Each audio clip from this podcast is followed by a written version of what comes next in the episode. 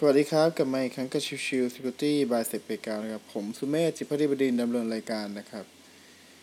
ต้องบอกว่า episode นี้เป็น episode ของการเล่าประสบการณ์ละกันนะครับ คือต้องบอกว่าก่อนหน้านี้เนี่ย ในช่วงหลายเดือนที่ผ่านมาเนี่ย ผมได้มีการแจ้งเตือน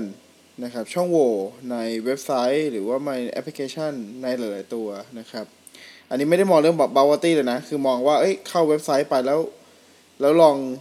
ทดสอบอะไรบางอย่างดู แล้วปรากฏว่ามันเจอช่องโหว่อะไรแบบนี้ครับ ทีนี้ประเด็นคือผมแค่จะบอกว่า ถ้าเรามองเป็นลักษณะของการเป็นเว็บไซต์ทั่วไปนะครับ ถ้าเป็นเว็บไซต์ทั่วไปเนี่ยการตอบสนองของคนที่ดูแลเว็บไซต์เนี่ยของต่างประเทศเนี่ยกลับดีกว่าคนไทยแบบน่าใจหายทำไมถึงน่าใจหาย เพราะโดยปกติเนี่ยเวลาที่ผมติดต่อเรื่องของช่องโหว่ใน แอปพลิเคชัน หรือในเว็บไซต์ของบริษัทต่างๆนะครับ มันจะใช้เวลาตอบสนองสักไม่เกิน 4 วันอะถ้าเป็นต่างต่างประเทศนะครับสี่วันหรือไม่ไม่เกินอาทิตย์หนึ่งหรือ 2 อาทิตย์อะไรเงี้ยครับที่ที่จะตอบกลับมาว่าเออเราอยากจะ investigation เพิ่มเติม หรือว่าเราได้รับทราบปัญหาแล้วหรือจะไปแก้ไขปัญหาหรืออะไรก็แล้วแต่ แต่พอเป็นเว็บไซต์ที่เป็นเว็บไซต์ใหญ่ ๆ ในไทย เป็นเว็บไซต์ที่แบบว่าเก่าแก่แล้วเว็บไซต์ที่แบบเป็นองค์กรที่ใหญ่อะไรเงี้ยครับ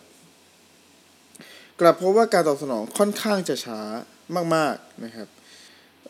ซึ่งบางครั้งถึงกับไม่ติดต่อไม่ไม่ตอบอะไรกันมาเลยนะครับ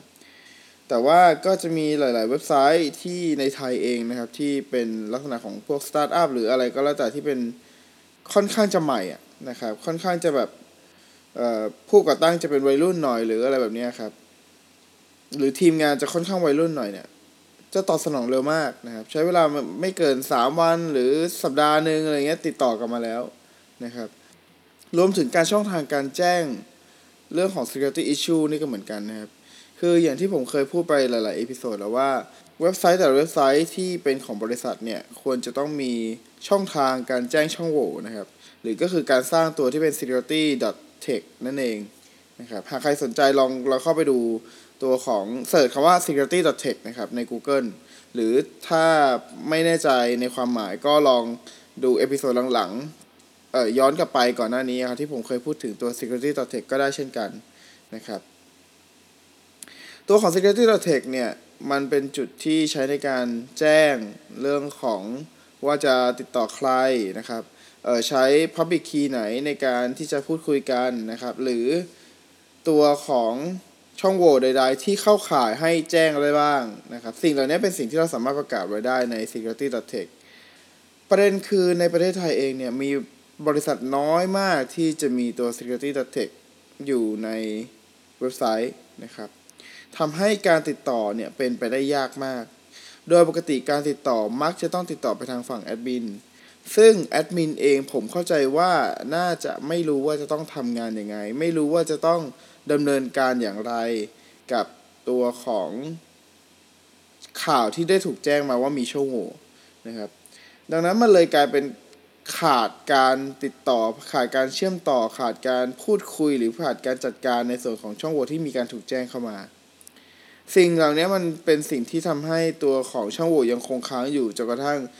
ตัวของ attacker ใช้ไปในการโจมตี จนทำให้ระบบเกิดความเสียหาย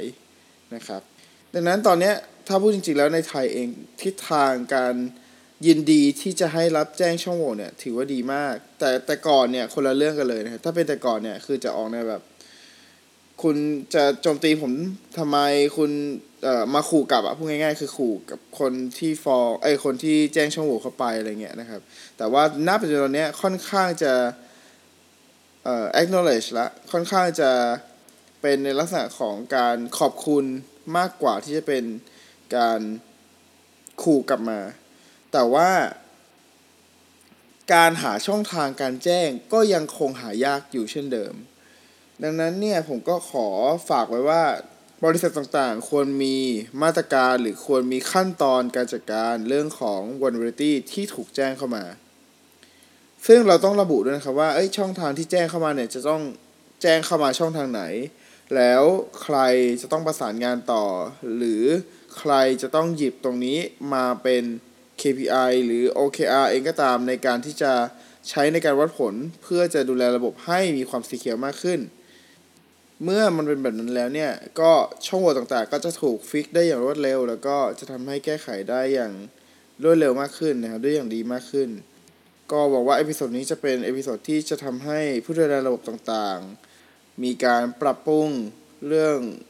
วิธีการจัดการ vulnerability ที่ถูกแจ้งเข้ามา หรือช่องทางในการรับแจ้งช่องโหว่ต่างๆ ของตัวบริษัทให้ดีมากขึ้นนะครับ โอเค ขอบคุณทุกท่านเข้ามาติดตามแล้วพบกันใหม่สำหรับวันนี้ลากันไปก่อน สวัสดีครับ